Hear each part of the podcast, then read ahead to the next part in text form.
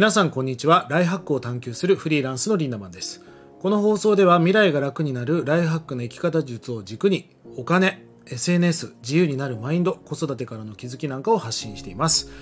えー、僕は昨日まで大阪、名古屋とですね、久しぶりに遠征をしておりました。まあ、リアルなセミナーを開催していたんですが、今年からですね、リアルなセミナーをま全国で開催しようと思っていますので、全国の各地のね、皆さんにお会いできることを楽しみにしております。え、今日のテーマは、10キロ僕が落とした楽々ダイエット法ということについてお届けしていきましょう。僕はあの3ヶ月ぐらいでですね、実は10キロのダイエットに成功しました。えここからねさらに3ヶ月かけてさらに1 0キロぐらい落とそうかなと思っているんですが、まあ、これがね本当に楽ちんだったんですよね、まあ、この方法を皆さんに今日は伝授しようかなというお話をしていきたいと思いますあのダイエットで僕ももう死ぬほどチャレンジして死ぬほど失敗してきたんですよねたくさん本も買ったしそういうなんか食品みたいなものも買ったしいろいろやってきたの。でどうやったら痩せるかっていうことよりもそもそも何で太ったかっていうことにまず着眼しなきゃいけないんですよね。どうやったら痩せますかの何倍もなぜあなたは太ったかっていうことの方が重要なわけですよ。例えばリンゴダイエットを始めたとしてもリンゴを食う前にまずその炭水化物を減らさなきゃいけないとか。まあその論理まずロジック座学みたいなものを知るっていうことは重要ですよね。で実はですね現代社会人っていうのは食べ過ぎなんですってあのちょっと前までね、まあ、日本とかは大体2食しか食べてなかったそうですね。で、あのこれからあ西洋化が進み、そうやって洋食が増えたりして、まあ、まさに今糖尿病なんかは40年前と比べると患者が50倍になっていると言われています。まあ、いわば食べ過ぎなんですよね。しかも人間っていうのはもともと草食だったんですって。だから例えば僕らは牛とか例えば羊なんかを見てうまそうだとは思わないじゃないですか生きてる。でもリンゴとかバナナを見るとうまそうと思うじゃないですか。まああれが本能らしいんですがもともと僕たちは果物とか野菜だけでも生きていけたんですよね。まあそれがこうだんだん発展して発達することによって雑食になっていたと。とにかく僕たちは食べ過ぎなんだということなんです。で今日皆さんに提案するのはですね16時間ファスティングというあの聞いたことある人もいると思うんだけどでもねこれ正しく情報を取るってことが重要なので聞いたことある人も今日しっかりねこの16時間断食って言われるものをぜひねやってほしいんです。この断食って言葉がワクワクしませんよね。でもファスティングとにかくちょっとだけプチ断食しませんかっていうこれ全然苦しくないんでねやってみてください。えまずねメリットが3つあるんだけどまず胃腸を休ませることによって働きが復活することができます。あの空腹の時間を作ることによって胃とか腸が休められてね、えー、消化器消化のね機能が戻ってきたりするわけです。あの便秘とか下痢が起きるだけで腸内細菌のバランスが崩れたりしますし、えー、腸の働きが整うことによって肌がきれいになったりアレルギー症状が緩和されたりということがたくさんありますので実はこの胃腸を休め休ませるということが重要なんですよね。僕も忙しいとついつい夜中食べちゃったりするわけですが休ませるっていうことが重要なんです。これが16時間断食のまず1つ目のメリットです。2つ目は脂肪を燃焼させることができます。あのー、脂肪って私痩せてるからダイエットいらないっていう人がいるんだけど違いますよね。体重が4 5キロしかない細身の女性でも体脂肪が28%とかあったらその子肥満ですから逆に体重がすごい80キロあっても筋肉がたくさんあればねそれは肥満ではないわけです。この脂肪を燃焼させるっていうことはすごく重要なことですよね。内臓脂肪がつくことによって、まあ、糖尿病だったり心疾患だったり脳血管疾患なんかが非常に原因になっていきます。この内臓脂肪を分解させることによって生活習慣病にかかるリスクも大きく減らすことができると言われております。そして3つ目がオートファジーです。実はねこれが16時間断食をやる最大の理由なんですよね。えオートファジーっていうのはま直訳すると自食作用っていう。要は細胞が自らの自分で自分を分解していく能力があるんですがこれのスイッチが入った状態をオートファジーと言います。2016年に東京工業大学の大隅教授がねノーベル生理学医学賞を受賞しました。その中でね細胞を内側から新しく作り変えるオートファジーというのを研究しているわけですがこの細胞が生まれ変わると生活習慣病や感染症の予防肌や筋肉の老化を抑えることにもつながる。あのオートファジーっていうのは常に緩やかに働いてるんだけどこの体が飢餓状態になると活性化すると言われてるんですね。この目安がまあ女性の方が短いんですが、まあ、大体16時間ほど経つとオートファジーのスイッチが入ると言われています。この空腹の時間を作るということが重要です。16時間空腹の時間を作ることによってこのオートファジーというのがスイッチが入ってきます。あの、もともと私たちの体に備わっている機能で古くなった細胞を内側から新しく生まれ変わらせるね、仕組みのことであって、え細胞内に入ってきた病原菌を分解、浄化する働きもあり、それが空腹によって体が飢餓状態になることで活性化すると。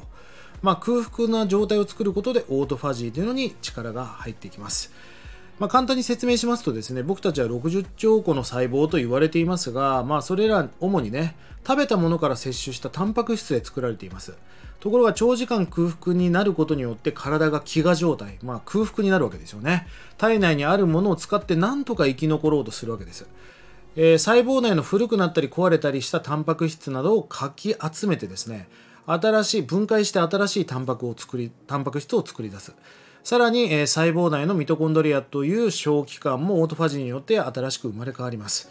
これによって細胞が刷新されていきますね。体がリセットされ、そして若々しく健康になったり、ダイエットにものすごく有用だということです。これ、こういう言葉があるんですが、メタボリックスイッチという言葉があります。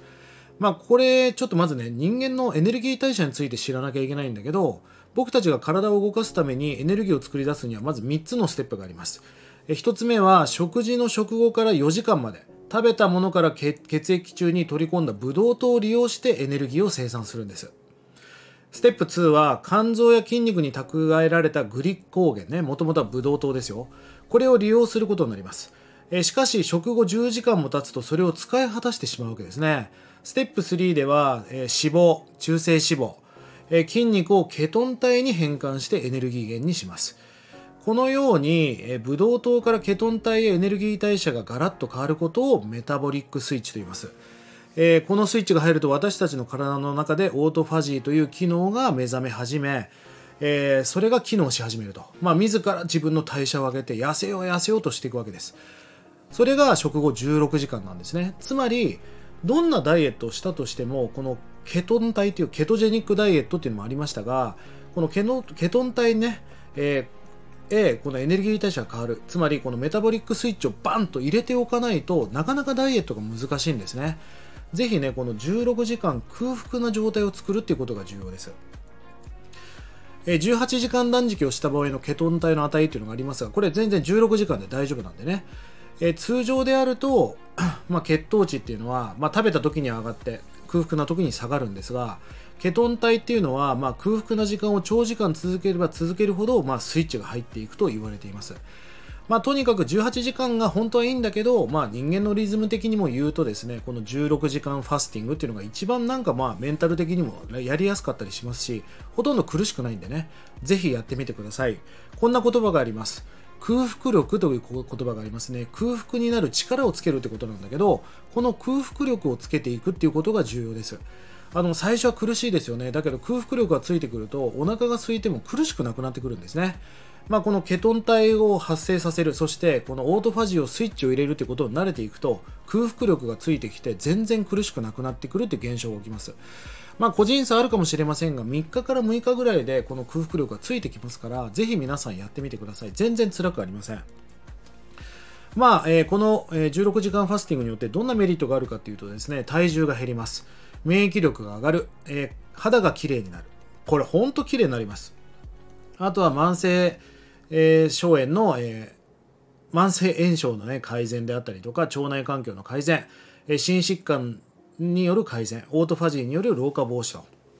そうこのオートファジーにスイッチが入るとね老化しづらくなるんですよね。やっぱり酸化することによって生まれていくので細胞を活性化させるということは重要じゃないですか。では具体的なやり方をお話していきます。全然難しくないんでねやり方をお話していきましょう。まあ、僕はこのリズムが一番いいと思うんです。これ時間をずらしてもいいんだけど、一番僕は苦しくないのはこの形だなと思っています。夜の8時、えーと、昼の12時から夜の8時までご飯を食べていいです。で夜の8時から次の日の12時まで空腹な時間。これがちょうど16時間なんですね。で、まあ、要は朝ごはんを抜くっていう感覚です。で、この、あの16時間ファスティングをやってる人は、えー、この時間はね、食べていい時間は何食べてもいいって言うんですが僕はねちょっとそれは危険だと思っています。あのやっぱり16時間食べない時間を作ってやっぱ食べていい時間も何を食べるかっていうのはすごく重要なんです。だから16時間空けていきなりラーメンライスなんかを食べるとですね必ず血糖値スパイクっていうのが起きます。ものすごい結果に負担がいくわけですよね、まあ、糖尿病になる理由はこれなんですがこの右側のねグラフを見るとこの血糖値グラフ見てみてください。要はラーメンライスを食べたらいきなりねガゴーンって血糖値が上がってガゴーンって下がる。この下がった時に眠気を生じるわけですよね。だからなぜ食物繊維からベジファーストとか言われたり、えー、例えばファイバーを飲むみたいなことをなぜやってるかっていうと食物繊維を取ることによって血糖値の上昇を緩やかにしていくってことなんです。まあ、だから10分前に野菜から食べなさいみたいなことがありますがこの血糖値スパイクを起こさないために緩やかに血糖値を上げるための食事法っていうのをやっていかなきゃいけない、まあ、だから、えー、次の日の12時に食べるときはまずサラダから食べて、まあ、10分20分空けてから徐々に血糖値が上がる食べ物にしていくなるべく炭水化物は最後にするみたいなことをやられるといいと思いますで簡単でしょう要はもう夜の8時から12時まで食べないっていうこれだけですそして空腹のえー、空腹力をつけていくということです。で、取っていいものがあります。えー、まずですね、お腹が空いたら最初は特になんですが、この食塩不使用の、まあ、ロカボナッツみたいなのがありますが、これぜひ取ってください。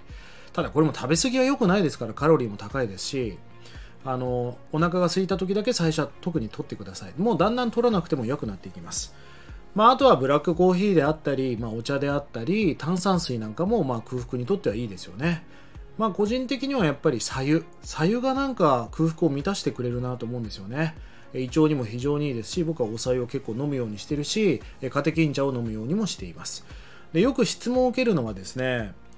プロテインとかサプリメントはどうなんですかっていうことなんですがこれいろんな人がいろんなこと言うんだけどもうそもそもこの、ケトジェニックとかオートファジーっていうのはどうやってどういう状態で入るかっていうと胃腸を動かさないということが重要なのでプロテインであってもサプリであってもやっぱり食べ物が入っていくわけだからどうしても前動運動が起きてしまいますよね、まあ、なのでこの16時間に関して僕はプロテインもサプリメントも取りません。だから、えー、まず朝昼の12時にプロテインと野菜を食べてそしてプロテインを飲んで。プロテインを飲んでからご飯を食べるとね実は血糖値の上昇が全然違うんですよ。まあ、なのでご飯を食べる前にプロテインを飲むっていうのがすごく大事ですよね。えサプリメントもこの16時間の間僕は取らない。胃腸を休めるっていう理論に基づいてやるということが重要だと思いますのでこの辺を意識してみてください。あとやっぱりね筋トレはマストですよね。特に、えこのケトン体オートファジーを入れるにあたりそして血糖値の上昇を抑えるにあたり重要なのはですね僕はやっぱりスクワットだと思うんですよね。7秒スクワットっていうやり方がありまして5秒間ゆっくり下がっていって2秒間で上がる。これを10回3セットぐらいやるとかなり体の代謝量上がります。やっぱり人間の体で一番筋肉が大きいのは太ももですからこの太ももの筋肉量を上げることによって基礎代謝量が上がるわけだから自動でカロリー消費が上がっていくわけですよね。まあ食事療法だけでは限界があるのでやっぱり筋トレっていうのはマストだと思います。ただわざわざジムに行ったりするのは最初は大変かもしれないので1日10回3セットぐらいのスクワットぐらいできますよね皆さんね。ちょっとした合間。僕もねたまにあの電車乗るとき駅でやったりします。恥ずかしいけどなるべく視覚に入って見えないところで、えーえー、そのスクワットをやったりもしますからぜひ筋トレやってください。そしてやっぱりね筋トレも大事なんだけど有酸素運動も大事ですよね。でこれ最初ねわざわざしなくていいんですよ。例えば一駅前で降りて歩くとか電車に乗るときに階段をわざと登ってみるとかエレベーターじゃなく3階ぐらいだったら階段を使ってみるとか。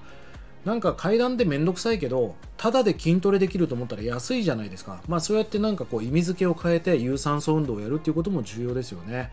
やっぱり僕も筋トレをずっとやってきましたが有酸素がやっぱり重要だなと。カロリー消費をさせるためにもやっぱり有酸素っていうのは重要なのでぜひやってみてください。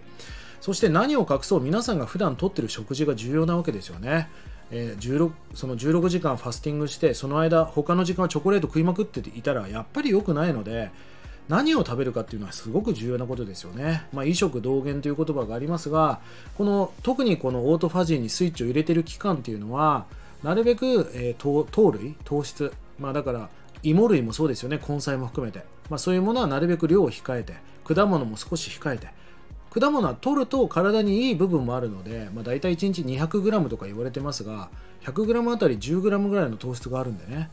えー、みかん半分ぐらい。それぐらいのやす、えー、フルーツは取った方がいいんだけどみたいなことも勉強しながらですね。特に寝やす、えー僕はもやしとかをすごく食べます。あと海藻もすごいもう神の食べ物ですからカロリーもないですし非常に食物繊維も高いですし。僕はなんかもやしが安くて便利ですよね。それをもうフライパンでもうただ熱して。でえっ、ー、とわかめを戻してそれをぶっかけてポン酢をかけて食うみたいな。まあそんなのがもう本当に、えー、食前にはすごく重要なことで。まあこれによって、えー、血糖値の上昇を抑えていくと。いうことです。まあそんなことも考えながら異食同源ですがから食べることは生きることじゃないですか。やっぱり普段何を食べてるかっていうことが重要だし筋トレをするってことも大事だし、えー、代謝量を上げるためにやっぱり有酸素をするっていうのは重要なことですよね。1日10回3セットぐらいのスクワットだったら皆さんできると思いますからぜひこの辺りから始めてみてください。では今日の話をまとめていきましょう。16時間ファスティングをしてオートファジー状態自ら痩せるような体の状態に持っていきながら空腹力をつけてバコーンと痩せてしまうということですあのー、1ヶ月にね3キロぐらいのダイエットまあ体重にもよりますけどもう全然難しくないですし空腹力がついてきたらこのダイエット全然しんどくないんでぜひ皆さんこの16時間ファスティングを活用してダイエットをやられてみてはいかがでしょうか。1日30円で学べるオンラインサロンライハック研究所1年後の未来をより良くするための動画や音声コンテンツを配信していて過去配信したコンテンツも全て視聴可能となっております。ぜひこちらもご活用ください。それでは今日も素敵な一日をリンダマンでした。またね